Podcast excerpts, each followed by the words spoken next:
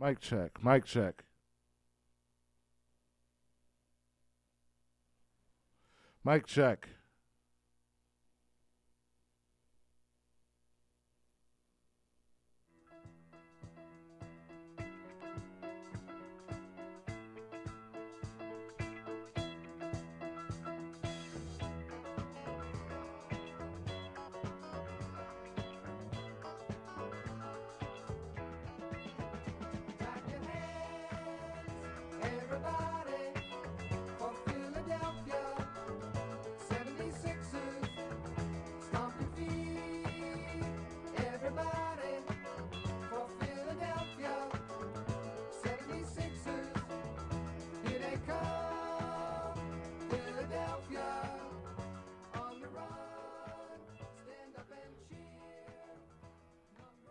Ladies and gentlemen, you have Chris Thomas, and you're listening to the Run It Back Sports Show, Sports for the Culture. What is going on, everybody? What is going on?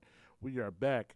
And if you want to call to join the discussion, the number is 215 763 9596. We actually have a pretty good show for you today. Ky Carlin will be calling in shortly on the top of the hour to talk Philadelphia 76ers basketball with us. And at 6.30, we got my boy Jeff Bowers from the Sports Narrative calling in to talk NFL free agency. And man, we have a good show for you today. We are back live here in the studio.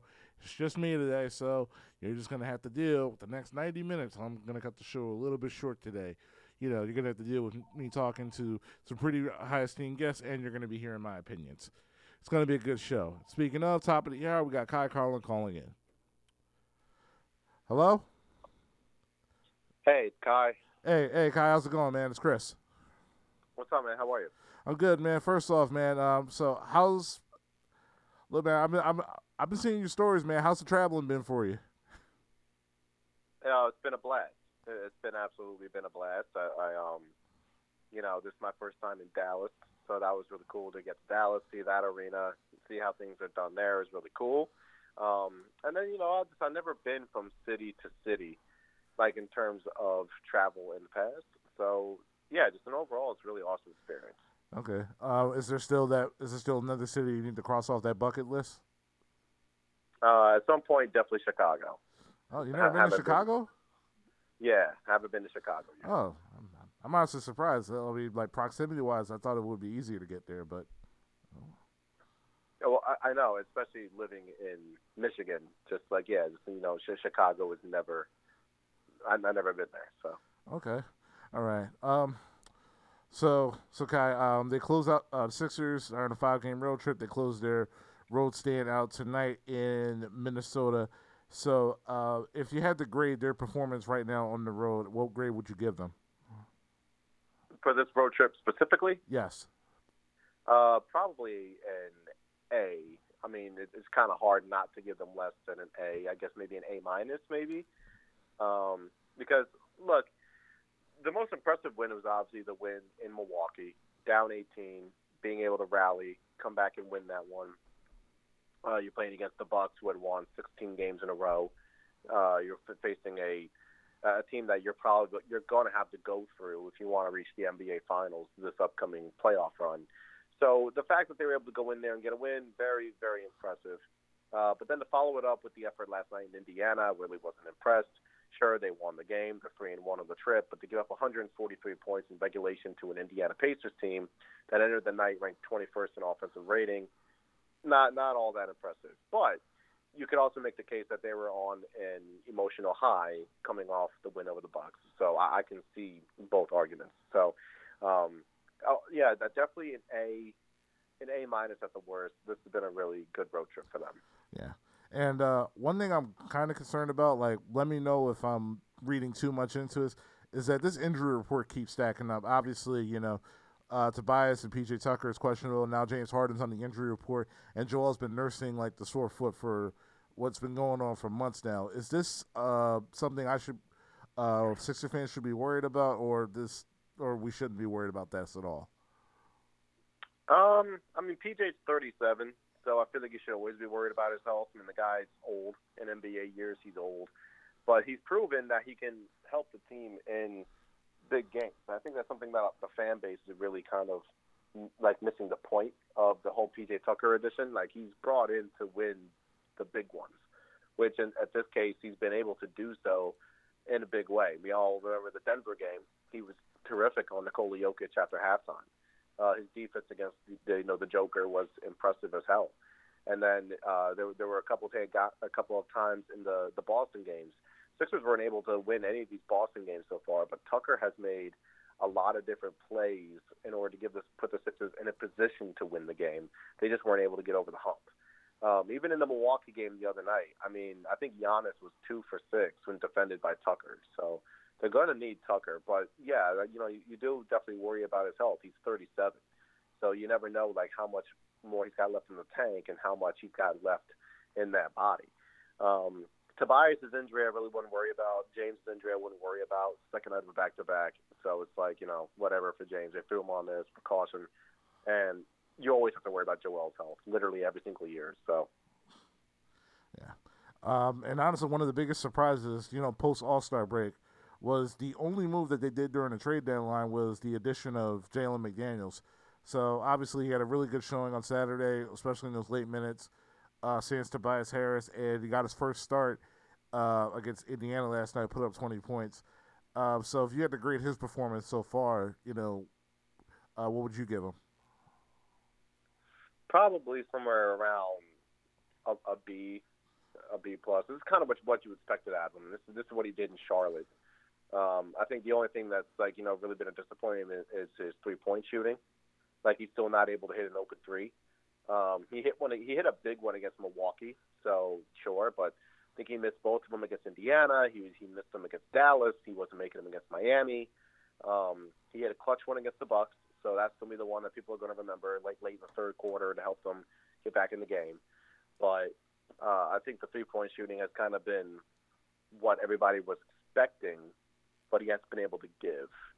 And I do believe that come playoff time, that's going to be, that's obviously going to be the biggest attribute that he can bring to the table. He's going to have to hit threes because remember, that's what we all said about Matisse Thybulle. Oh, Matisse Thybulle can't hit threes. Okay, let's go get Jalen McDaniels.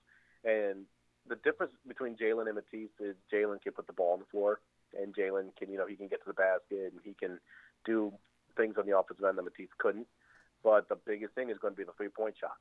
So if Jalen's not going to hit threes, that's what people are going to remember the most. Mm. Yeah, absolutely. And also, one of the also the bigger uh, storylines is that Matisse, uh, not Matisse, Tyrese Maxey's uh, coming back to the starting lineup. Do you, th- um, with him back in the starting lineup, do you think that this is something that Tyrese Maxey is going to stay at, or do you think he might eventually go back to the bench with everybody back healthy? I mean, he better stay in the starting lineup. He's a starter, so it, it just like it doesn't make much sense to bring him off the bench if you really want to unlock his offensive potential. Like, just he can't. Okay, like like here's the thing with Tyrese right now. He has no move. He's got no dribble move. It's straight speed to the basket. That's that, that's how he scores. He's so quick and he's so fast that he can take a guy off the dribble and get to the basket, but he has no move. And that's an issue when he's out there with the bench because nobody's going to help off you know, you know, any of the bench guys or you know, or anything like that in order to give him the proper space he needs, except for maybe Georges Niang. But when you're in the starting lineup with James Harden and Joel Embiid, that gives you the space to operate. It gives you the um, the freedom to do a lot more because you're going to have James and Joel next to you, and Tyrese is then able to use his speed to take guys off the dribble and get to the basket. And you know he's able to knock down open threes. He wasn't getting the same open threes off the bench. He also wasn't getting the same opportunity to drive to the basket off the bench because he has no dribble move. All he does is all he has is speed. So that's something to realize. Like he's got to start because if he does, if he's if he's not, he's not going to be as effective. And we all saw that. Mm-hmm. So uh, with the way that I know it's only been a few games, obviously, but do you think that with the way and uh, McDaniel's is playing and giving, uh, you know, like certain things, his ability to cut to the basket, the ability to switch, do you think there might be a, a potential change in the starting lineup if once when Tucker and Tobias Harris come back healthy? No, like I've been I've been asked this question so many times. No, you don't move Tobias Harris or PJ Tucker to the bench. You just don't because you need PJ for one as I highlighted before, PJ is the one who makes all the differences when, when you're playing in these big games.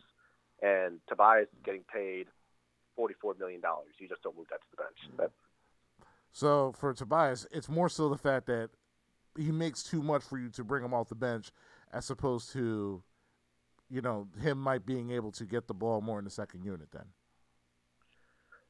I don't think it's that. For me, it's it's a combination of both. Yeah, he makes a lot of money, but he's also you you also need him as a spot up three point shooter. Like like he's still morphing into that role. That's something that Doc Rivers is still going to to go to.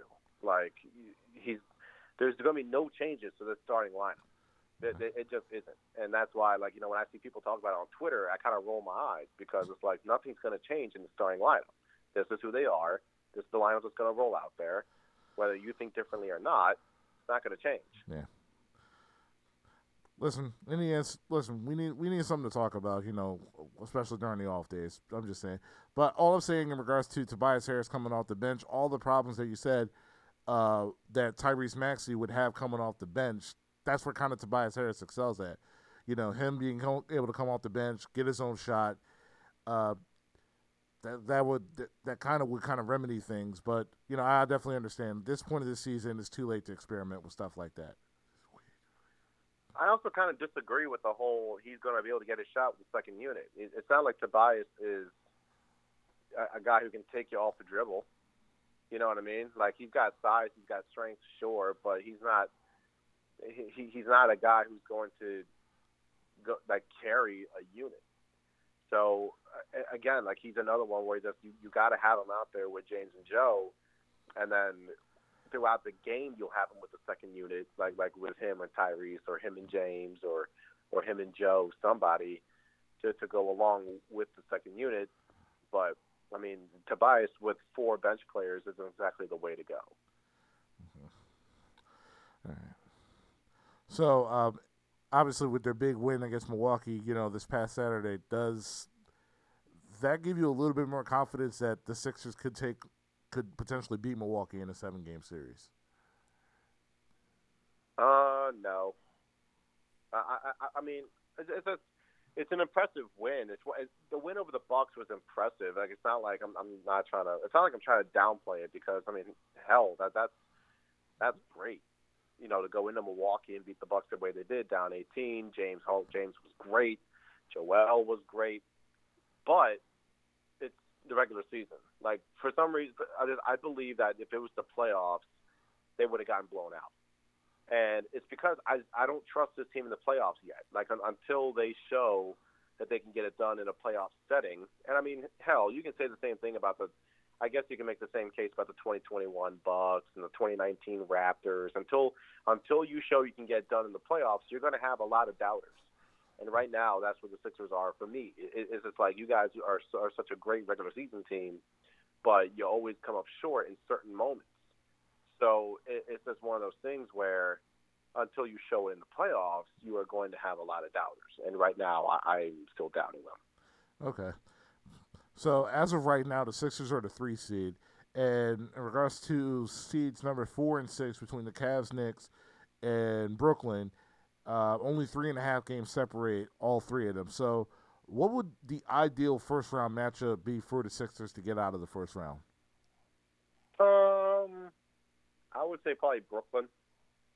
Just, uh, yeah, probably Brooklyn, just because obviously they're not. There's no more KD and Kyrie. Hell, there's no even Ben Simmons anymore. That guy is completely gone, and the only guy you really even have to worry about really is Mikal Bridges and Spencer Dinwiddie. You know, like both those guys can really can really hurt you, but the rest of that team is they're young. They're uh, they're they're not you know like really big difference makers or, or anything. They're they're still young and athletic, but and, and that's the type of team the Sixers struggle with. But Sixers would that's probably the easiest first round playoff series. Uh, you don't want to face Miami because you want nothing to do with Jimmy Butler. Um, you just you want nothing to do with that guy, and you don't you don't really want New York either because New York is physical. They're they're just a tough freaking bunch, and they will they, they're, a physical team. They, they throw their they throw their bodies around. There's a potential for an injury. You, you just you don't want to face New York, and you don't want to face Miami because of the Jimmy Butler factor. So, and, and I think, and for the record, I think the Sixers would beat any of these teams. But you know, when you face the Heat, you always have to deal with Erik Spoelstra and Jimmy Butler, and then when you face New York, you got to deal with all the physicality and, and Jalen Brunson and everything that comes with that. So Brooklyn will probably be the one that will probably be the easiest one for them. Okay. What about the Cavaliers? Um, I wouldn't want to face the Cavs. Absolutely not. Wouldn't want to face the Cavs. The Cavs are huge. And, and so between the Cavs having Darius Garland and Donovan Mitchell, which again, Sixers are so terrible on the perimeter defensively. I mean, I know you saw that Dallas game. They gave up 25 three pointers, and they let Luka Doncic and Kyrie Irving carve them up. So then you, you eh, for you to deal with Donovan Mitchell, who's already scored 71 points in the game this season, and then Darius Garland, like that would be a nightmare for Philadelphia to handle. And on top of that, you'd also have the rebounding issues. The Sixers are a god awful rebounding team, and the Cavaliers have these hulking bigs all across the line. So yeah, now now if you play if you face Cleveland, you might lose round one. Okay. All right, and uh, speaking of Kyrie and uh, Luka, um, one last question before I let you go. Who do you, what what team would you trust more in the Western Conference? Uh, Luke Luke and Kyrie in the Mavs or Devin Booker, KD in the Suns? Phoenix, and it's not even a second thought. The, the, uh, every one of those guys have been there, done that. And I know Kyrie's got a ring, and Luka made the Western Conference Finals. That that Mavs team played zero defense, and they they I wouldn't be surprised if they lost round one. They they can't play defense. They can't defend anybody. So, sure, Luka and Kyrie are going to score a bunch of points, but I mean they don't impress me as like a outside of Luka and Kyrie. They don't impress me. They're they're going to lose. They might lose round one, and depending on the matchup. And they, I would be shocked if they got past round two. Yeah, I mean, right now they're the seventh seed, and the season ended today. Even with playoffs playing included, they will play the Grizzlies without Ja. Um, depending on what happens with this Ja Morant investigation, which doesn't look good at all, then then sure, I, I could see them maybe beating the Grizzlies just because they have so many issues. But then, you know, like round two, they they have to face who's the sixth seed right now. Uh, the at the season end of the day, the Suns and the Warriors will play in the first round, and, and oh yes, and they lose. Then Dallas would lose. Will lose either of those teams. Yeah, and, and you said the Ja Morant situation is not looking good. Like, well, I'm sure you got. I'm sure you know of the CBA. Yeah. Um, yeah, I mean, if they find out that that gun was on the team plane or anywhere in, in the team vicinity, he's out for the season. He's going to be suspended 50 games. So, oh, yikes. Like, like, like I, so, so that's what I mean by that. Like, I mean, the fact that that's already being floated out there makes me think that there could be something to that where he brought that on the team plane or, you know, in the team locker room, something. And if that's the case, then yeah, Ja's season is done and he'll have to try again next year. Oh so it's one of those things where you know you're kind of you're playing the what if game. Like like if it does happen, then then yeah, the Grizzlies they they're they're going they might lose round one too. So yeah. yeah. Unfortunately. Anyway, Ky, um, I appreciate you taking the time to uh, call in the show. Tell the people where they can find you at. Uh, you can find excuse excuse me. You can find me on, on Twitter and Instagram, Ky underscore Carlin, K Y underscore C A R L I N. Yeah, absolutely. Be sure to check out the stuff, man. The stuff is always good. Ky, I appreciate you uh, taking the time. Have a good night, man. Thank you, Chris. Talk to you soon. All right. And once again, you're listening to 98.5 WJYN, the Run It Back Sports Show, Sports for the Culture. If you want to call to join the discussion, that number is 215 763 9596. It is always good to talk to Ky and get his insight and opinions around Sixers basketball because, listen, as fans, we have, you know, our viewpoints and our takes on it, but it's a lot different when you're covering for the team and you're around the facilities. Like, there are certain things that, you know, people who actually cover the team for a living know more than than than fans do. But man, this Ja Moran situation because I did read it because if th- that gun was around the team facility, team planes, that's an automatic 50 game suspension according to the CBA rules. And yeah, that is man, that's ugly. Man. But listen, in regards to job, in regards to Ja Morant in that situation, in the end, it's nobody's fault. It's nothing to do with the black community. It has nothing to do with even Ja's parents. Ja's father is around. T. Morant is at games like, we all know the close relationship that he has with his son Ja. In the end, Ja just is, for a lack of better term, just had poor judgment.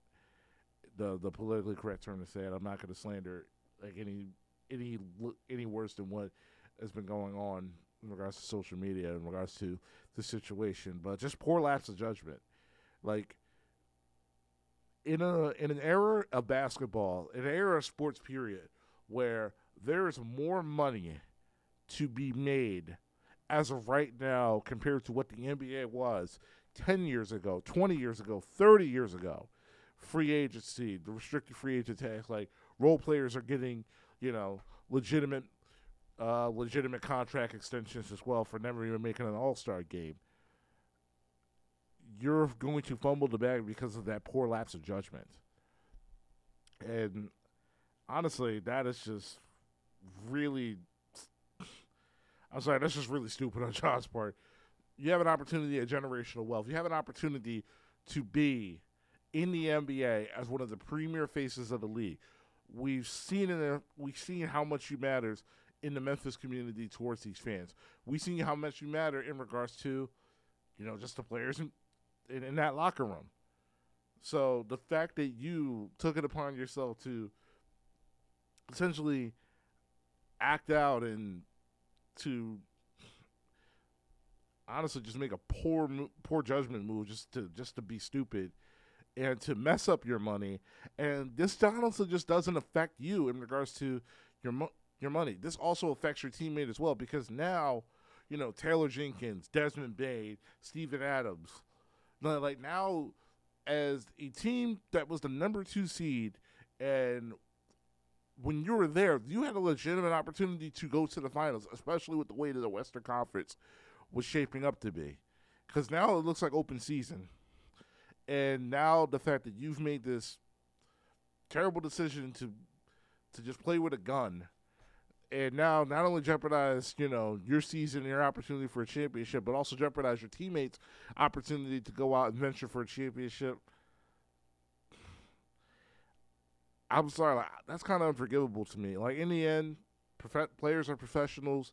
They'll go about you know their business and they'll just say all the right things. They're not going to drag Ja public. But in those locker rooms, I'm like like personally, if it was me, I'm just looking inside. I'm like, we had an opportunity to do something great. We were the number two seed, the only team that we probably more or less ha- probably have to worry about at that point is either a healthy Nugget squad and a healthy Phoenix squad. And now there's a there's a scenario in which we have to play a number seven seed that is either going to be Kyrie and Luka in the Dallas Mavericks, or we gotta play Paul George and Kawhi Leonard without our best player. That's gotta suck, man. man, that's just and I'm not gonna sit here and I'm not gonna like harp on it all day, but man, but Ja Morant, you got to do better, my brother. And more importantly, man, like your whoever your friend circle is that um, enables you that this behavior is okay. He doesn't need to be in your. They don't need to be in your circle.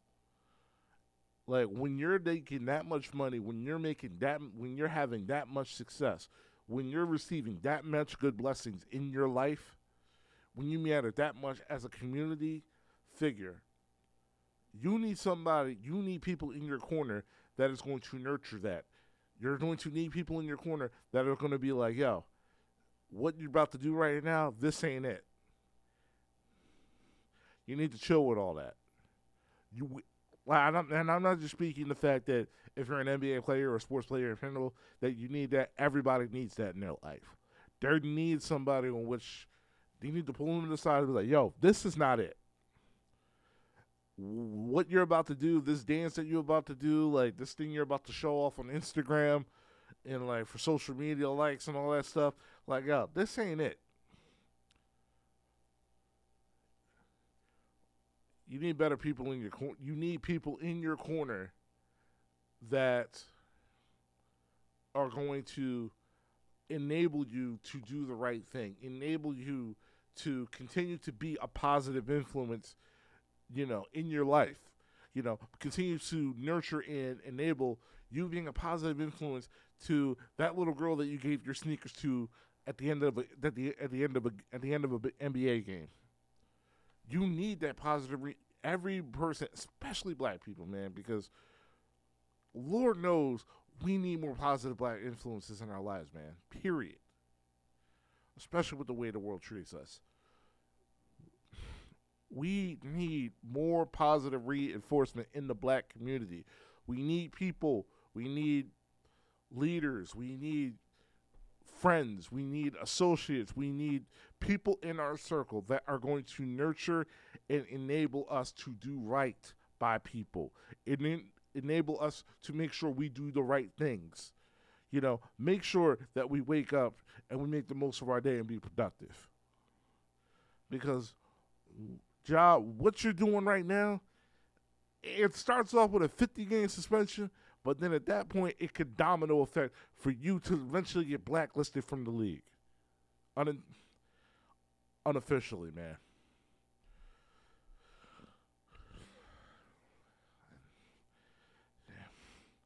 And as for always, man, listen, we may be talking about sports, man, but listen, throughout whether it's me, whether it's my co-host Jamal Thomas, um, who is right now is doing the damn thing at his brand new job. Um, wish he couldn't be here today. Whether it's my other co- host Corey or DeAndre or you know my other former co-hosts like Mark and Carm. Like, listen, man, we always enable the fact that just we're sports talk show, but we're always about for the culture. And right now, for the culture, we need more positive influences, man, because this Ja Morant news, man, this ain't it. The whole continue this unnecessary continue rivalry and petty beef that's going on between Chris Rock and Will Smith, man, that ain't it either.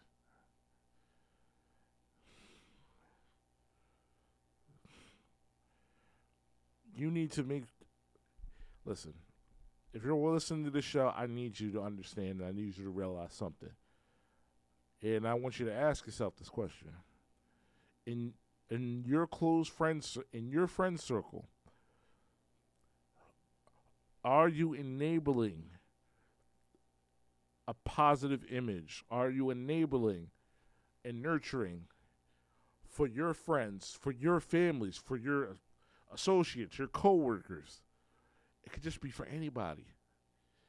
Them to be for you to be a positive impact in their lives? I need you to sit down and answer that, man. And if you really can't, off the top of your head, think that, yes, I am, then you need to reevaluate your priorities, man. Cause I, cause for me, like, I can't imagine myself,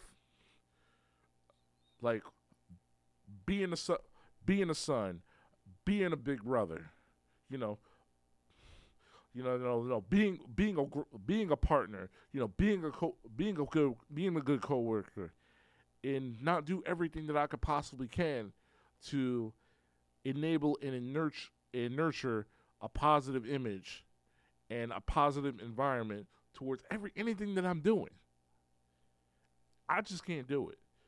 And I think it's time that we sit down and we realize that this is what we need to do, man. We need to really sit down and we need to really evaluate and make a change, man. Once again, you're listening to 98.5 WJYN, the Run It Back Sports Show, Sports for the Culture. If you want to call to join the discussion, that number is 215 763 9596. It is almost 630 and it's almost my favorite time of the show, man. My boy Jeff Bowers from the Sports Narrative is going to call in momentarily to talk about us with our NFL free agency that officially starts next week. But, you know, as of two and a half hours ago, the franchise tag deadline has officially passed. And unfortunately for the Philadelphia Eagles, and no one was. good. Howie didn't feel like nobody was worth that franchise tag. We have over 20 free agents. One of the more significant ones was C.J. Gardner Johnson, our starting safety, Javon Hargrave, T.J. Edwards. Uh, a lot of them are defensives. Uh, a lot of them are on the defensive side. I just want people to know that. Fletcher Cox, Brandon Graham, uh, Bradberry, C.J. Gardner Johnson, like I said. And yeah, Howie's going to have his work cut out for him this offseason. But there are a bunch of other storylines that you need to work, that you uh, need to pay attention to, and we're going to get into that with my boy Jeff. Hey, Jeff, how's it going, man? Hey, man, what's good, y'all? No, nothing, man. Listen, first of all, it's just me and you today, man. Well, well, we got plenty to talk about, so I think we'll be all right. yeah, we, we absolutely do, man. The man. The official NFL free agency it starts next week. I cannot wait. No doubt. Yep, we already seen some move, big moves that have been going on over these last forty eight hours. And you know, and and we knew that was coming, right? Like you know, there was all the talk about the combine, and, and you know, the combine's a place where all the GMs are there, everybody gets together, then everybody leaves, and they all go out and have steak dinners, and they all talk to each other, and this is where these deals get done, right? You know, there, there's all the speculation and stuff before, and and people making calls and and and little stuff, but man, there at the combine is when it happens, and the you know, as far as uh, with the Lamar situation in Baltimore, they were like, look, deadline is going to be absolutely. If we don't have a deal done by that Sunday, then we're going to be starting to look in a different way. They tried a last minute deal, didn't work. They give him the tag with the non exclusive tag. Now, here's the funny thing about Lamar. You would think, and everybody said, oh man, line forms to the left for that dude. Like, who doesn't want Lamar Jackson on their team, MVP, all this stuff, hand him that guaranteed money? He's earned it. Except, since that time, since a couple of hours ago. Carolina says they're out. Raiders say they're out. Falcons say they're out. Now, are they really? Commanders said they're out. Now, are they really? I don't know. But man, that market drew up, closed up quick. Dolphins say they're out, and so it's like, uh oh, maybe the Ravens. You know, we all thought, oh man, the, the Lamar's winning this PR battle. Maybe not. it's gonna be weird, man. If he's sitting there and nobody offers him anything, and the Ravens are like, "Yep, play on the tag, buddy." Oh, this thing is weird. I mean, yeah. I mean, you also have to think about the guidelines, where it's like, you know, certain teams were already out of the running because you need to have two consecutive uh, first round picks in order for you to even sign yep. to get like offer sheet too. So that already eliminated, you know, some of the big players like like like hypothetically like the Rams or the 49ers, Miami. Miami. Yep. Yeah, because, you know, that they forfeit their first round pick trying to get Tom Brady. yep.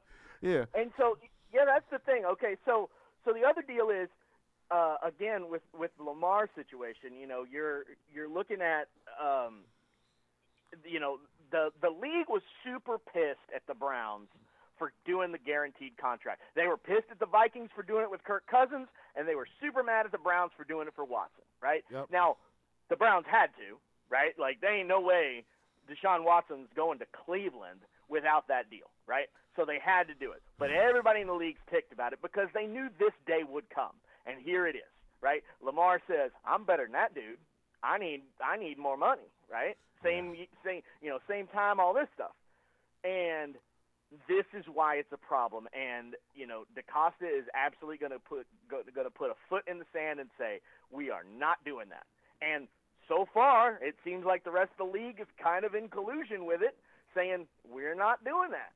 Now, man, I, I, it's will somebody break? Will somebody fold and and do it? Man, I, I would think so when I started looking at, like I said, the team that jumped out to me immediately, obviously everybody was all in about the Falcons, and man, it would be a killer move for the Falcons to make that. But the the the team that jumped to me immediately was the Commanders. Man, why not? What have you got to lose? you know, yeah, you, you can't like Sam nothing. Howell that much. Yeah, exactly. Like like you got a fifth rounder who you know looked a little okay at the end, but come on now, like you got a chance to do this to change your franchise. You're going to get a new owner. Like you can absolutely put a stamp down, and maybe we'll actually all start calling you the Commanders if you're good. Well, let's go, man. Like this is the way you do it. But you know, uh, uh, again, you've got a lot of a lot of different things that got to get signed off on and all of that. And I guarantee you, if it doesn't get like Danny Snyder might do it just as he, you know, throws up the the double bird as he's walking out the door and say, "Yep, here's your guaranteed contract. See you later." You know, Yeah. but um, the new guy won't do that. Right? Whoever's coming in, there ain't no way that dude's handing out the money because he just he just now got in the league. Like there ain't no way that dude's coming in to rock the boat. That's why they're not letting Bezos in. So, man, I, I think that is going to be I think that is going to be so much fun to watch and and that situation. And uh, you know, like I said, the dominoes are starting to fall. I mean, you know, the, the Saints working with their funny money and getting Derek Carr, great for them. I mean, you know, they're going to win that division by default unless Atlanta does change their mind and goes to get Lamar, because anybody else in that division is worth a flip. And uh, you know, the Saints will keep bobbing along at you know nine, ten wins, I guess, and that's way they want to roll. I guess that's the way they're going to roll. Yeah. Yeah. So, well, honestly, good news for you is that, you know, you know, your Jets are actually on a plane to talk to Aaron Rodgers and try to work a straight, you know, deal on that front. So, are you excited? You know, A Rod coming to the Big Apple. Man, I need you to crank up some all the single ladies from Beyonce. I need you to because it's 2009 again. It's the last time the Jets were even vaguely relevant. Because that's where we're at, man. It is, uh, it is, it is impressive. I think w- the way Joe Douglas has handled this Jets situation. You know, you you had, you, you look when you're sitting there at the table and you got the best hand, and you know you got the best hand, right? And all these other people are out there and they're trying to bluff you and all this stuff, and you just got to be cool, man. You just got to play your cards. You knew you had Derek Carr on the on the hook, right? But you were chasing the big fish, and they they looks like, knock on wood, it looks like they're going to get this thing done. And when you look at what this does, not only for you know, obviously, you know, you're putting on a number 12 again, which is kind of a big deal in in New York, but you you're bringing this team to a place where when you start looking at the landscape of the AFC, you know the Bengals are a team. They're going to lose a couple pieces, but they're real good. Buffalo's going to lose a couple of pieces, but they're real good. The Chiefs are losing some big pieces, right? And are they going to have this, the same hunger to to try to run that thing back? Uh, the Chargers not quite there yet, and I don't know if Kellen Moore's the answer there. Jags are you know coming up, but man, when you look around and you say this team with that defense and this running game, and now I've got Aaron Rodgers. Why aren't we playing in Vegas in February? I mean, that's the thing you got to start asking yourself. And man, that is a long way from where we've been in the last ten years. So man, it feels good. Like I said, it's it's 2009. It's Beyonce on the radio. It's Obama in the White House. Let's go. Yeah. But the question I got for you is that, like, how much, in terms of, you know, that salary would Green Bay have to eat in order for this for for a trade to orchestrate like this? Well, I think what's happening here is it's uh, so. You know, I heard a lot of talk yesterday, especially when the car signing happened, of like, oh man, the Jets are going to get fleeced. They're over a barrel now. They got to get Rodgers. It's Rodgers or bust, and that is true. But the Packers are also over a barrel. They can't stay with Rodgers. They ain't paying out fifty million dollars guaranteed, fifty-eight million dollars guaranteed for a guy that they want to put on the bench. And he certainly isn't going to retire and not do it in a nice way where you're going to get your you be able to break that up. Like that ain't how it's going to roll. He's going to get his money and then he's going to bounce, right? So the problem that the Packers had is they had to trade him. If if he wasn't retiring, they had to trade him because they didn't want him back and they couldn't pay him even if they did. So that I think all along this has been a situation where like it's, I I think the Jets kind of knew okay if he comes out the darkness and he says we wa- I want to play for the Jets we got him we got him and they got to trade him to us. So now it's just negotiations to say how much of this money do you want to eat versus how much compensation do you want to get, right? Do you want the 13th pick, or you're going to have to eat a lot of money if you want to do that, right? Mm. Otherwise, we're going to give you a second this year. We'll talk about a conditional, you know, second that maybe turns into a first, and maybe the pick going back to the Jets for the year after that if we're eating that contract, right? Like Yep. that's the, that's the that's what I expect the structure of the deal will be and it's going to be massively undervalued, and people are going to absolutely f- just fricassee the uh, the Packers and Gutekunst and all that guy, but they had to do it. There's no choice, right? When they decided we're moving on from Rodgers and we don't want him back, at that point they were stuck. And there's only, you know, and, and it came down to whatever Rodgers decides, that's what's happening, right? So if mm-hmm. he says I choose the Jets, like I said, the Jets are like, all right, well, cool. Here's a fifth. You know, like what are you going to do? You going to eat fifty-eight million dollars? No. So it goes both ways on this. I think what's going to happen, and I think both of those general managers, both Joe Douglas and Gutekunst, do a good job. I think they're going to come to a mutual place where both can walk away looking pretty good.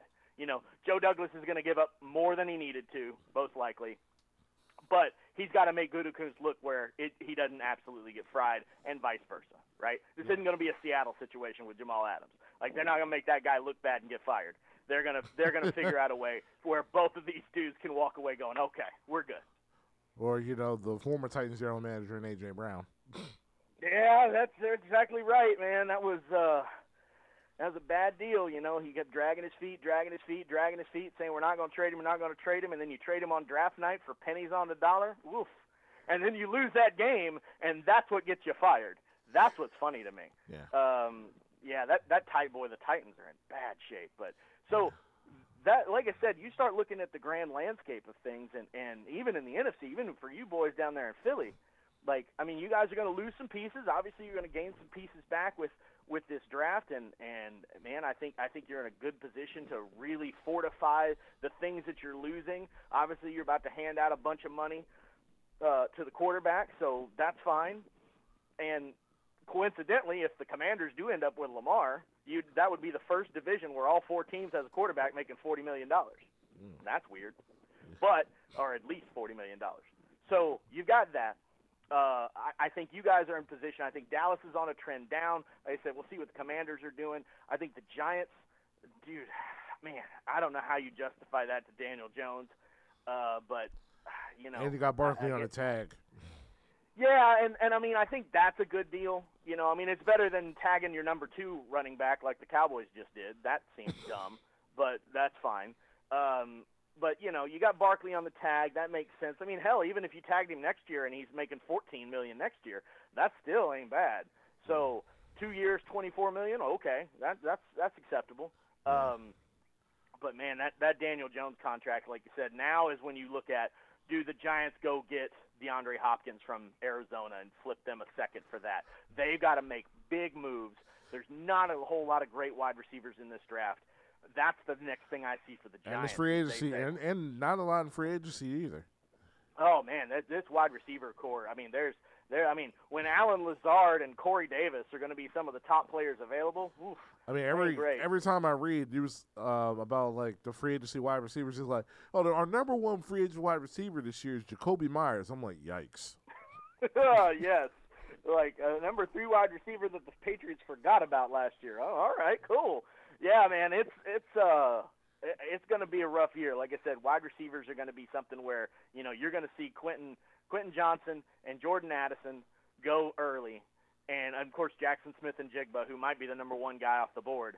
And then after that, man, it is going to be a, a you got a bunch of dudes that are either little guys or height, weight, speed guys that can't really run routes.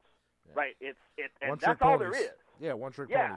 ponies. Now, for you guys, I think getting a little slot guy who can be that third guy that can replace Quez, man, I think that would be fantastic for you guys. Yeah. Um, you know, and and getting that third piece. Now, you don't need to spend the world on it. You don't need to spend a first round pick. You got other holes to fill. Uh, you need a running back. You need a cornerback. You know, and that's where I, I think you guys.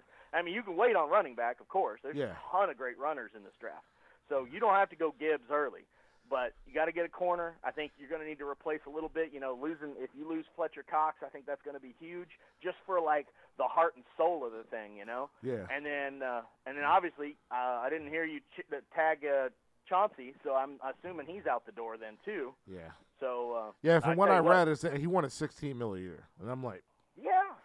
Well, this is the other thing. The safety market is another place. We talk about wide receivers. The safety market. There's not a lot of great safeties in this draft. You got Branch, the the kid uh, Brian Branch out of Alabama, who's a monster. He's killer. He's going to be a first rounder. Yeah. After that, you got a not a couple fan of Jordan guys- Battle. No, I mean Jordan Battle's okay. He's he's a fine like third round safety. I really like Sidney Brown out of Illinois. I do too. Um, I, I, I, Brandon Joseph out of Notre Dame is a real smart guy. I don't know how athletic he's going to be, but he's really smart. And after that, man, woo, that drops off a cliff. I don't know if there's any like plug and play starters in the safety class after you get through those three or four. So, so now maybe Christopher Smith out of Georgia, but ooh, man, that I, I don't know that I would want to start him. Right? He's Yeah. he's a good like depth piece. He's a good competent guy, but uh, so the safety market is going to be huge. You know, I mean, obviously, you you start off there with Jessie Bates. You've got Chauncey Gardner Johnson. You've got um, Juan Thornhill. Thornhill is going to be free. Like these guys are going to get paid, and this is going to be a year where you saw Mar- saw Marcus Williams last year from the Saints get paid by the Ravens at about 14 mil a year. Well, that's where the ball starts, right? And it's going to go up from there. And that that I think is where it's going to be. You're going to see those safeties getting 15, 16, 17 million dollars, and somebody's going to pay it.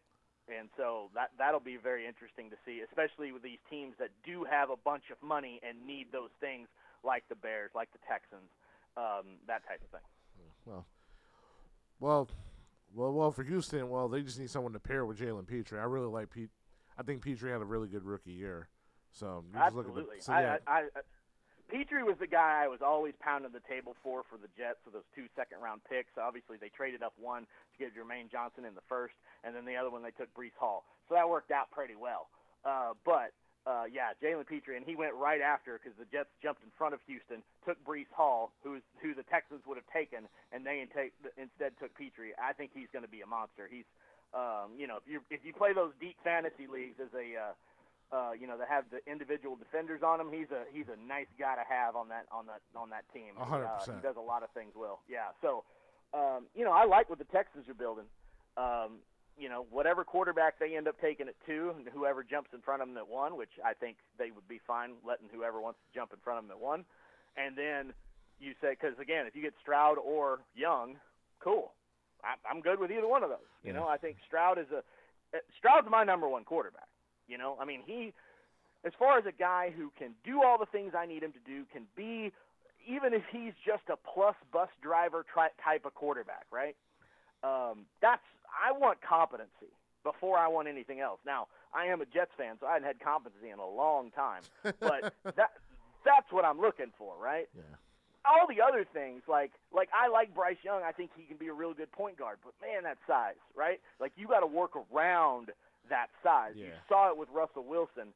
You've seen it with Kyler Murray. You even saw it a little bit with Drew Brees. And Drew Brees would start 20 yards behind the line of scrimmage just on some of those dropbacks. But he had the arm strength to get it done, so it was fine. Uh, Russell Wilson, they used to do the same thing in Seattle. They never ran routes over the middle in that Seattle offense because he can't see it. So then when he goes to uh, so he goes to Denver and he's running the Nathaniel Hackett offense, and they got these crossers over the middle. He can't see it. He can't see over the lineman. So that that's why that was a whole disaster. Now I think Peyton will probably figure that out and figure out how to make that work. But uh, so it'll be better. I don't know if it'll be good, but it'll be better.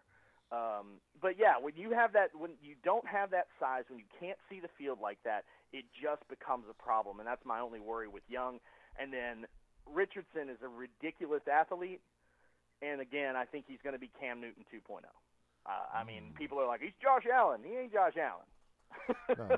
I mean, he's Cam Newton, and that's cool. I mean, Cam Newton went to a Super Bowl, but uh, you know, you, you look at the wear and tear. You think about the longevity of that type of thing. I mean, Cam was basically done at 29. yeah. Um, that's a problem. And then, of course, Will Levis, who I think has, who, man, he reminds me of Jay Cutler so much. Like, cannon arm, bad decision making, really cocky. like, that's Jay Cutler. Which, again, you can probably win with Jay Cutler, maybe. I mean, but oof, you, you were a game away from a Super Bowl with Jay Cutler as your QB before. That's, I mean, that's a dude that was in the league a long time. I mean, you Yeah, a know, lot of money. yeah, maybe you can make it work, and and so that's the thing I think what's going to happen, and and how I think it shakes out is I think somebody will trade up to one to get Richardson, right? Somebody will do it. I don't know who. Maybe Carolina. Somebody will do it. Watch out, by the way. Watch out for Seattle. Watch out for Seattle jumping up and get themselves a quarterback. They got two first round picks.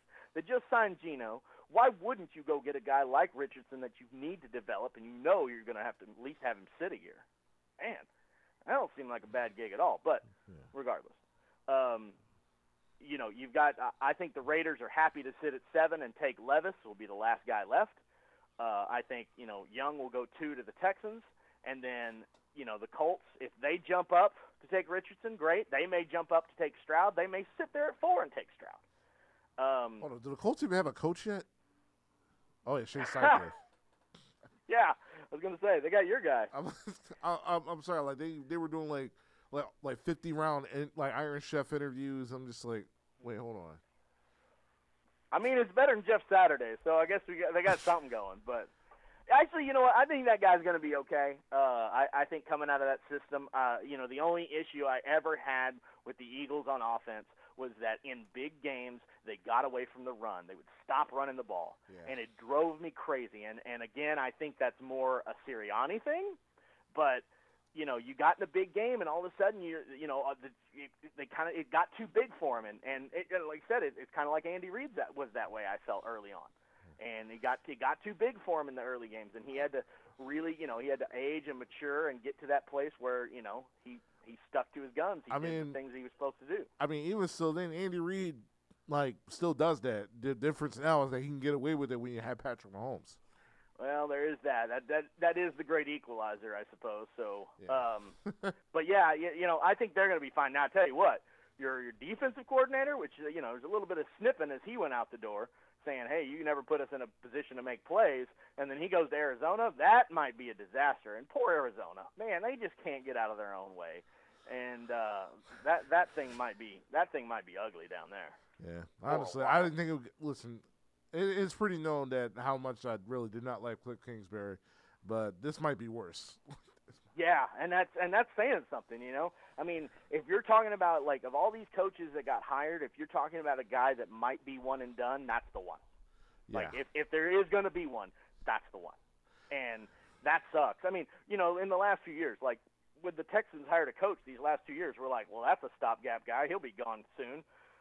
We didn't know it'd be that fast, and we didn't know it'd be that, you know, in that big a hurry. But you know, I, I, they got Ryans now. I think the Houston, I think Houston's going to be going in the right direction.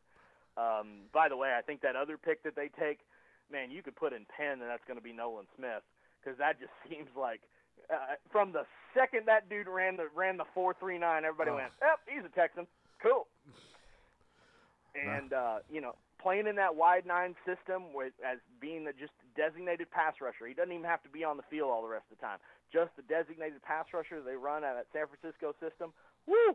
That is going to be that is going to be some heat. I love it. yeah, ab- yeah, absolutely, man. But um, so the one one rumor I heard um down there at the uh down in Indiana during the combine is that that Tyree Wilson could be the third overall pick. Um, have you heard like anything about that? So I heard a little bit of that early. Um, I was seeing that you know some people were saying they liked him over Will Anderson. Um, you know, and obviously the Jalen Carter had had some of that mix and whatnot.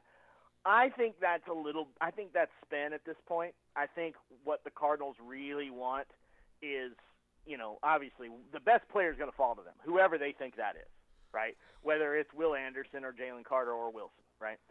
I think it's spin. I, I've I've heard some other people back off of that since then. Um, so I just don't see. And and the guy, while he tested well, he didn't you know blow it up or anything. So uh, I think Will Anderson still holds down that spot, and I think that's that's going to be the guy there for them. But what's interesting is is then you know obviously we should do the quarterback shuffle there. Well, you get to pick five, and you're at Seattle.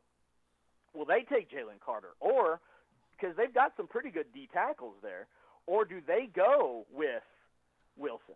And now Carter's falling further, right? Now we're talking about Carter sitting there at six to Detroit, or you know getting down the board a little bit, and and you know how it is. And this is the funniest thing I heard somebody the other day on Twitter was talking about the Draft Day movie, which by the way I'm in, and they talked about like, oh man, all this stuff in draft day is ridiculous. And I go, you know, some of it's ridiculous, like getting from downtown, you know, Radio City to Cleveland in the span of five picks.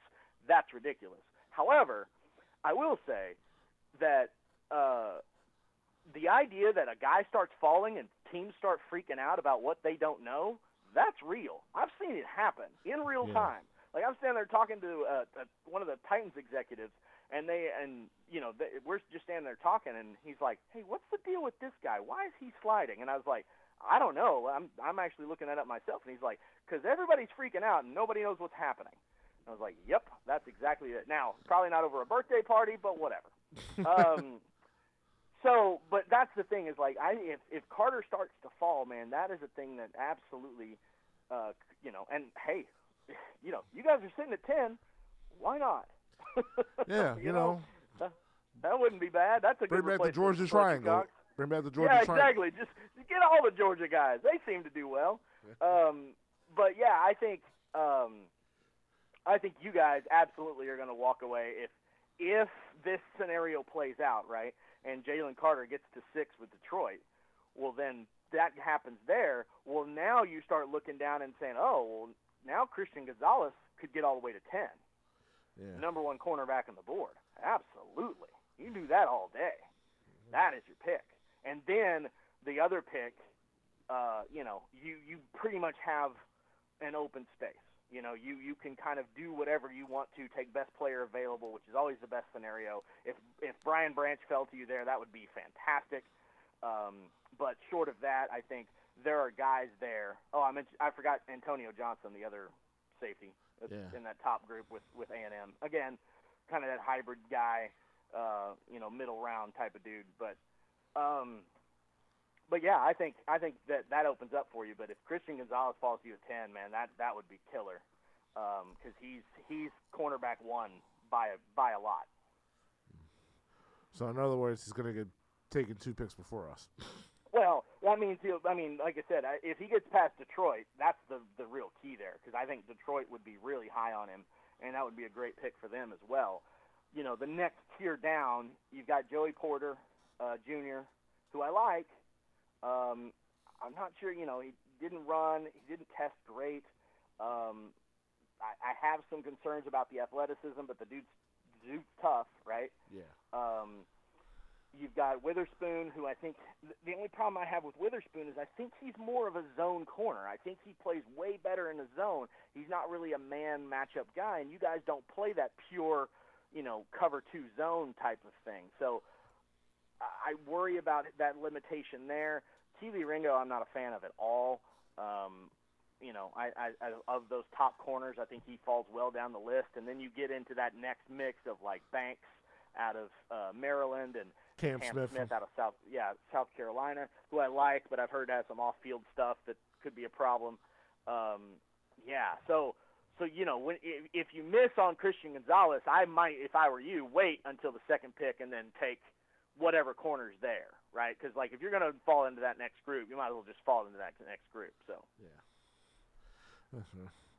So, um, in, in regards to the draft, uh, so how legit is the hype for Bijan Robinson? Bijan Robinson is a top five player in this draft, maybe the best player in this draft. Okay. Um, Bijan Robinson, it's it's man, it's similar. He's not quite as good. I would eh, on par with a Saquon Barkley, right? Like Mhm. he's that level of dude. Like you can build an offense around this guy. This guy is going to be special at the next level. But the problem is, of course, is he's a running back, right? So who takes him? If you don't have, you know, if the Giants don't fall in love with Saquon Barkley, that dude tumbles down the board a while, right? So, and the other part of it is, is one, there's a ton of running backs available, uh, just kind of on the open market, uh, and two, this r- class has a ton of running backs. You know, like I mean, if you didn't get Bijan and you take Jahmyr Gibbs, you're not sad. Like Jahmyr Gibbs is Jamaal Charles coming up soon. So, um, you know, and the, the second version of that. So that ain't bad either. But that's the the question, right? I don't think Bijan gets out of the top ten. I think if Carolina misses on a quarterback, I think they take him there. I think Detroit's really going to look hard at it at six unless there's something better there, right? And so, but when you start looking at like, if he clears nine and you guys don't take him at ten, well, now you start saying, okay, well, The Titans probably not. I mean, unless Maybe they jettison Hu- Derrick Henry. Houston, no. Yeah, Houston, no, they have a good running back. Now you're at the Jets at 13, no, they have Breece Hall. And now you look at the Patriots. Well, I've heard the Patriots wouldn't be against it. Yeah. So that's kind of weird, you know, because like after that, like it's it's Green Bay, no, Commanders, no, Pittsburgh, no. Detroit could so double now back. you're look right now you're all the way back down Seattle, no, and man, you get down, and then now you're talking Tampa at 19, and they run to the front of the room if Bijan is there. I don't think it's going to happen. Yeah. I don't think, he, like I said, I don't think he'll get that far because Yeah, somebody will make a move for it. Yeah, honestly, like if Miami had their first round pick, maybe twenty first, they jump to that board. That's Oh, the only yeah, thing and- they're and that's the dude- only thing they're missing in their offense. That's, Man, that, and a guy like that, a dude, I've even heard heard somebody talking about why don't they go get Derrick Henry, and I was like, well, because Derrick Henry doesn't fit that offense at all. But sure, he's not Uh, fast for that offense. yeah, it's not Madden. It's not how that works, but it's cool. Um, yeah, you're right. And dude, if if Miami can, you'd think they would be trying to trade up like crazy to get there. So, uh, but again, there's a ton of great runners in this draft. I think Miami will get a running back later on and be fine, not have to give up the resources. That's the difference, right? Yeah. Is because it's a running back, you don't want to give up too many resources. So they're probably I, I think unless he gets into that, you know, 14, 15, 16 range, that's when you'd start to see that buzz start to build for somebody maybe trying to trade up to get him. Again, if I'm a betting man, I don't think he gets out of the top 10 because I think somebody up there says, you know, Atlanta says, why not us, right? Yes, we have Cordarrelle. Yes, we have Tyler Allgeier, who was great, but that dude makes this thing go. And and again, and it takes all the if- pre- it takes a lot of pressure off Ridder. and if Arthur Smith is looking for his Derrick Henry, that's the dude right there. That dude is a workhorse. Uh, by the way, the other Texas running back, Roschon Johnson, man, I love that kid too. That kid in any other offense in the country would have been the number one back. If that dude's on Georgia, we're talking about him as a Heisman Trophy guy. Like Yeah. that's how good he is. And you know, of course, he's sitting behind Bijan, so you know you're going to miss out on that. But um, dude, there's there's some killer runners in this draft, and and I think um, you know, obviously you guys are going to be in the market for a runner too, Yeah. uh, and so uh, that's that I think is definitely something. And and by the way, if you guys end up with Deuce Vaughn as Brian Westbrook 2.0 and Boston Scott 2.0, I'm going to be so mad because he's going to be so good, and he's five five, and that would suck. But it would also be great for you guys because. That guy, that little dude's gonna be a monster. Just, just kick returning, right? Like you don't even need him to do anything else. Yeah, absolutely. Um, so, so you think? Uh, so back to the wide receivers in this draft. So you think Quentin Johnston and Addison are going to be the first two off the board? Uh, you know, I think Njigba is going to be the number one guy off the board. Yeah, I think. I think there's que- yeah, He there's should be. questions about yeah, there's questions about Addison and the size. Uh, you know, because he ain't DeVonta Smith. He's not that kind of strength guy, uh, even at the small size, right? Yeah. And Quentin Johnston, uh, Johnson, I think, man, he's got all he's got all the stuff you want, but really, what he looks like is a really good red zone number two wide receiver, right? Like, I mean, and so that, like you know, Alec it's one of the Pierce. no, Alec Pierce, get out of here. Uh, I'm, I. I I'm sorry, Michael Michael Pittman. Oh yeah, yeah. I mean, a little. Uh, you hope he has a little more speed than that, but yeah. I mean, he, look, he's not Megatron, right? He's, Yeah. he's not Julio Jones. Like, he's not that guy. Uh, he's really good, but he can also, like you saw in some of the TCU games, like he got taken away. Yeah, You know, he wasn't a guy that you couldn't not, you know, couldn't not cover, right? yeah, So, um, so that that's a little bit of worrisome there. You know, like if if I'm sitting there, if you know, you start looking in those middle middle picks. Obviously, Patriots are a team that definitely could use a wide receiver. Um, hell, the Jets at 13 might be a place where you look and say, dude, if we get one more big dude, if we get Quentin Johnston out there with Garrett Wilson and Elijah Moore, let's go, right? Yeah. So, so that's a possibility as well. But I think Njigba will go quickly. I mean, hell, he could go as high as 12 to Houston if they decide to go that way. If they just want to go all offense Yeah. and really try to build this thing up, depending on how they do in free agency, of course. yeah. If they could do the Stroud, Um, uh, Smith-Njigba back to back. Yeah, man, that dude, that'd be killer. You know, the the questions on Njigba is obviously the the, the medical red flags. He's a he's a smaller guy. You got to make and sure honestly, that's healthy. that's it. Like game wise, he's phenomenal. He's been our best wide receiver uh, for like the last like year and a half. Obviously, until Marvin Harrison came to the scene, but I it's just the health issues. That's it. Yes, and that's the thing is like Garrett Wilson said that's the best wide receiver I've ever played with, and that's you know that's saying something. He's like he's better than me, Yeah. so that's pretty cool. But um, you know that's the thing. It's like it's it's the health stuff. It's the it's you know the the the big time speed. You know, like the short area speed, no questions, man. And that guy is a tactician or a tactician when it comes to running those routes. But it's it's the it's the long speed. It's it's a couple of those other little questions, and that's why I say there's no there's no wide receivers in this draft without warts. You know, there's nobody. And once you clear those three, man, it is a long way before you get to another guy that I'm even vaguely interested in. You know, Jalin Hyatt, I think, is a is purely a, a go guy, right? Yeah. Like he's he's done one thing, and I'm not sure that he can do that at this level, at that you know Not a fan of Zay Flowers. I like Zay Flowers, but again, he's a, he's purely a slot guy. I think you know at, at the five ten size, and he he doesn't. You know, I'd I'd like to see how he does against press coverage. Um, you know, and, and so then if he can't do that, then now I've got to put him in the slot. Uh, he's okay. I mean, like I said, I think for me that's kind of a tier down, and maybe I'm looking late first, early second for guys like that.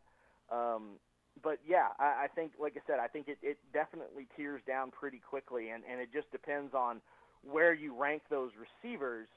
You know, because one of the important things about the draft, there's no like we all see, you know, the Mel Kiper board and the Todd McShay board and the Dane Brugler board and all of these things, right?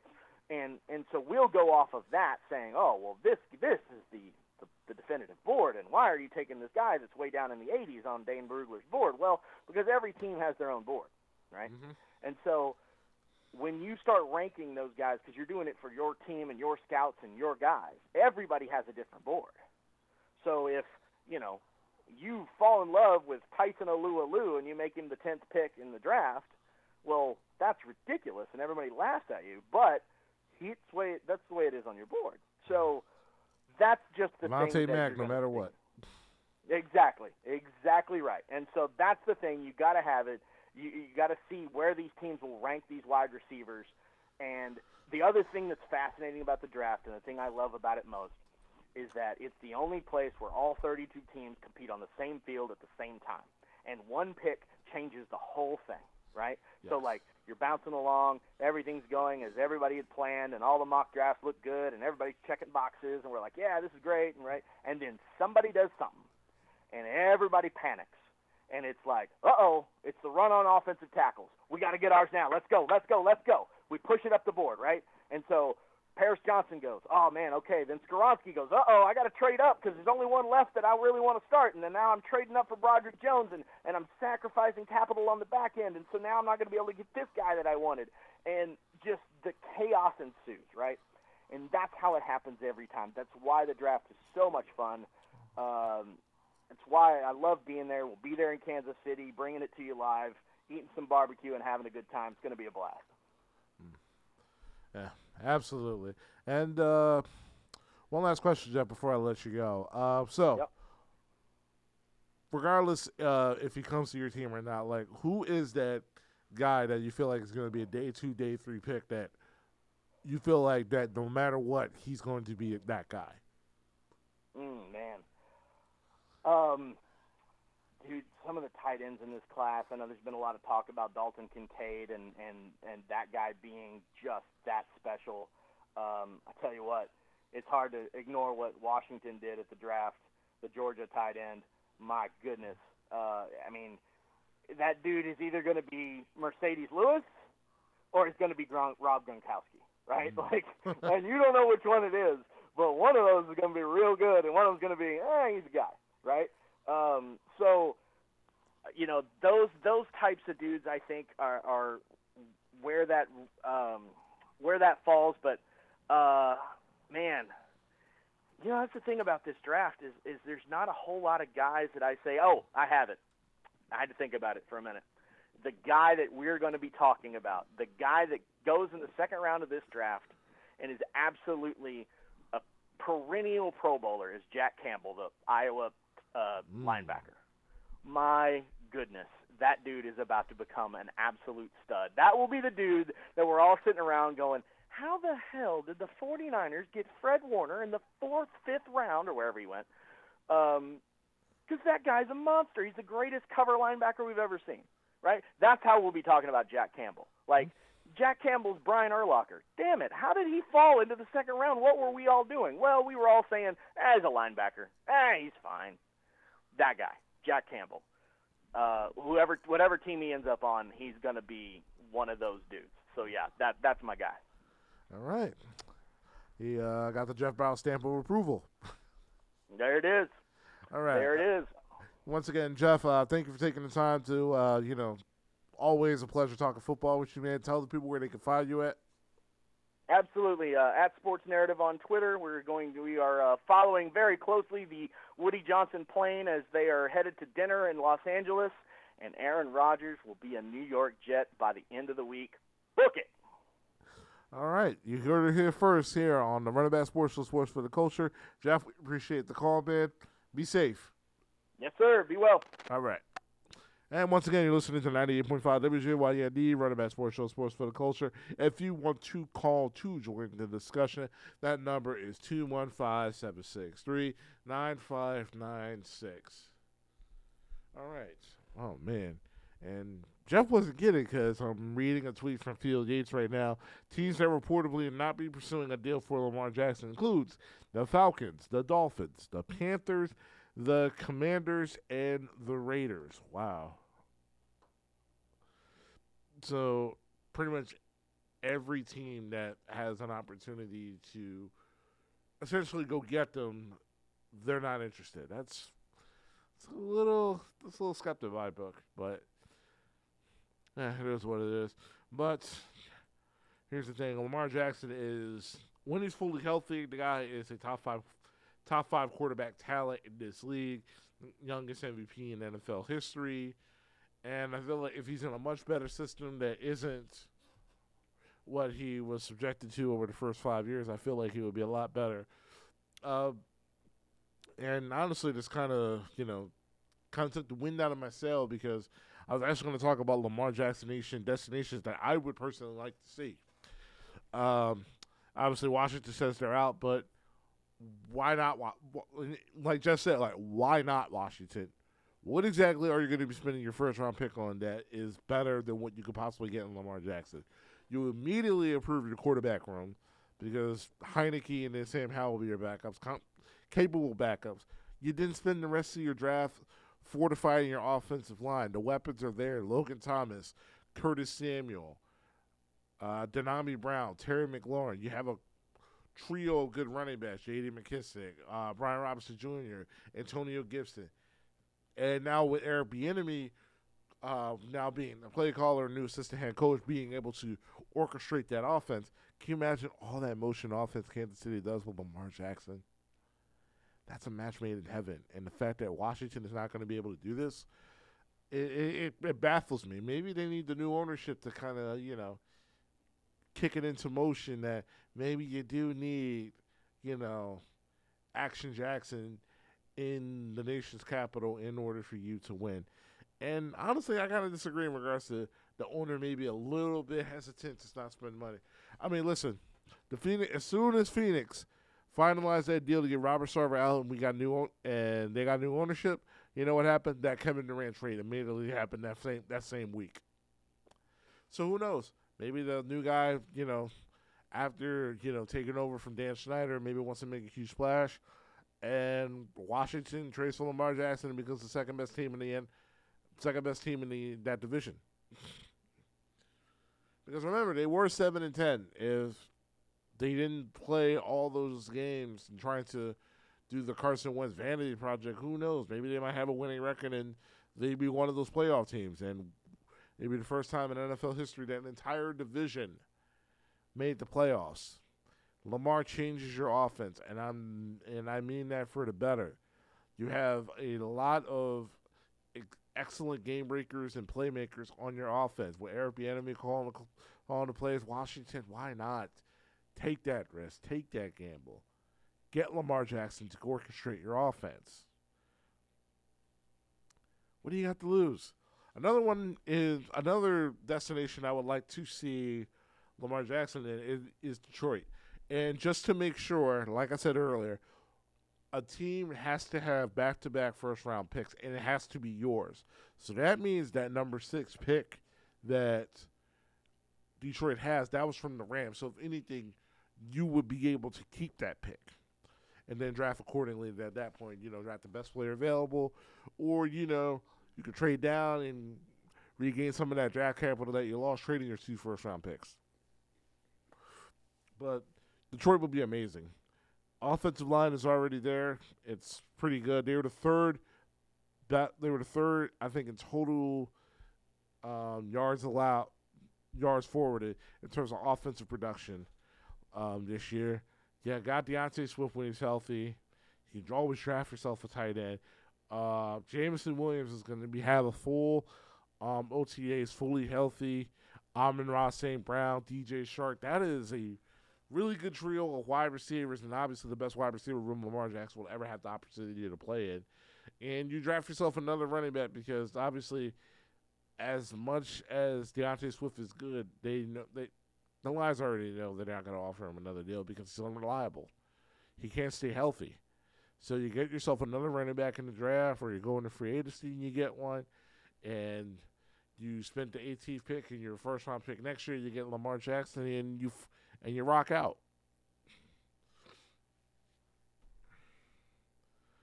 So, those were my top two um, destinations for Lamar Jackson to go. I didn't really have a third one because as soon as I saw that Atlanta wasn't interested, I kind of just scratched that off the board. I mean, shout out, shout out to Atlanta. You know, all the faith in the world on Desmond Ridder. That's something. But it's Lamar Jackson. It's a fourth an MVP. And we all know how much Lamar Jackson loves throwing to a tight end, and you have a perfect, amazing, one of the most talented tight ends in the league that's completely underutilized, but will be utilized to the fullest if you have Lamar Jackson there. Tyler Allgeier, Cordell Patterson, Drake London, Kyle Pitts for Lamar Jackson. That's that's some fun football you're going to be watching. But they already said they're they're kind of already out of the sweepstakes. They are not interested. I don't get it. Another interesting another interesting scenario that I saw is that the Titans are blowing it up, rightfully so. Uh, especially on the offensive side, Taylor Watt is gone. $36 million is going to go to a 35 year old injury prone Ryan Tannehill, and they're shopping Derrick Henry to try to get some sort of draft capital back to speed up their rebuilding process. And honestly, I only have one destination that would only make sense for which Derrick Henry to go, and that's inside the conference. I'm sorry, Buffalo. If I'm sorry, I'm spending a second and a fourth or fifth to get Derrick Henry to Buffalo right now. Buffalo is way too pass happy. It was it's been that way since Brian Daboll was there. They doubled down now more. That was Ken Dorsey. And Josh Allen has probably had the biggest turnover pro season of his entire, of his entire career, probably since like a second year. But you're not getting Derrick Henry to win you some regu- uh, regular season games. The purpose of getting a Derrick Henry is for you in January, for you to take the load off of Josh Allen, for him to throw to 35, 40 times a game. You know, all the double teams and the single and the single high coverage that they're doing with safety up top with Gabe Davis and Stefon Diggs and Dawson Knox. That goes away when you put number 22 in that backfield with Lamar, with Josh Allen. And can you imagine an RPO offense with that? Granted, Derrick Henry doesn't have the speed for that, but that is something that you have to account for. And that is a terrifying thought for defenses having to tackle uh, whether or not you have to decipher whether to tackle a 250, 40 pound running back, 200, 250 pound, six foot five quarterback, or you got to tackle Derrick Henry. Buffalo makes the most sense for Derrick Henry because at that point, you can, Josh Allen can still do Josh Allen things. But in the postseason, in which you need that battering ram, all due respect to Devin Singletary, Zach Moss, James Cook. Like none of those guys aren't Derrick Henry. Those are guys. Those are good complementary backs. So you put Derrick Henry in that in that offense in January, and maybe it, maybe it's not twenty seven to ten against against Buffalo, against the Bengals. Maybe you don't the year before. Maybe you have somebody who can just give the ball six or seven times during the late stretches of the games and just tire out the Chiefs defense. Derrick Henry to Buffalo makes the most sense for me. And last, what is the Philadelphia Eagles plan?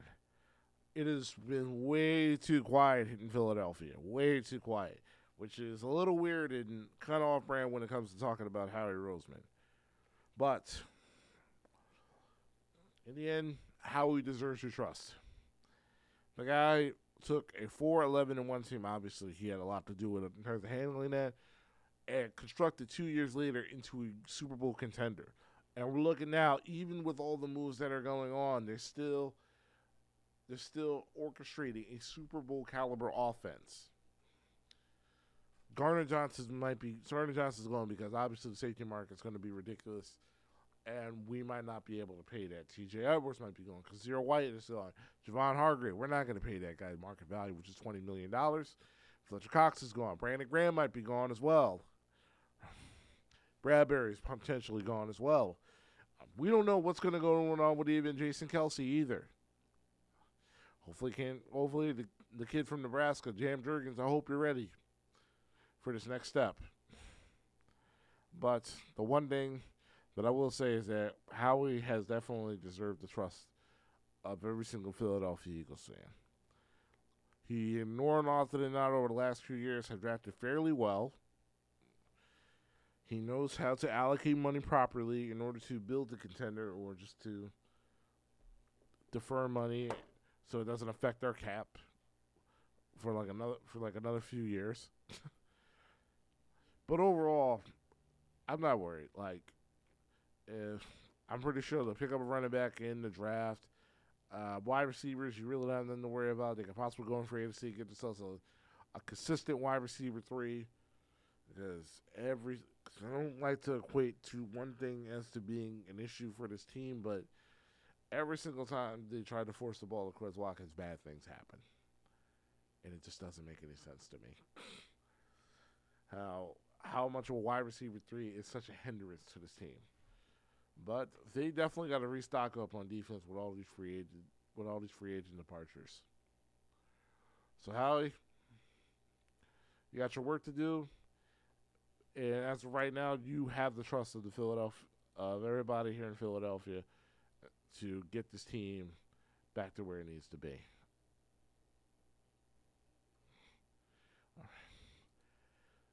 It's actually a pretty good show today. You know, once again, I appreciate, you know, my guys, got Ky Carlin and uh, Jeff Bowers, uh, you know, for calling in today. I'm actually going to cut the show a little bit short today. Um, so, definitely tune in next week. It is the NFL free agency edition of the Run It Back Sports Show, Sports for the Culture, every Tuesday from 6 to 8 p.m. Eastern. It's going to be a really good one. The legal tampering period is going to begin. Who knows? Maybe we do might see Aaron Rodgers sporting a new green in New York City. We may see, you know, brand new contract extensions. Who might be up next to get a contract extension? Who could be traded, what what could potentially happen. That's the thing about the NFL offseason. It's so fast, it's so quick paced that anything can happen at the drop of a hat. Anyway, I just want to thank everybody for tuning in tonight to the Run It Back Sports Show, Sports for the Culture. You know, once again, shout out to my amazing guest that called in. Once again, this is Christopher Thomas from 98.5 WJYN and uptownradiophilly.org and on online radio box at 98.5. This has been another edition of the Back Sports Show, Sports for the Culture. Signing off.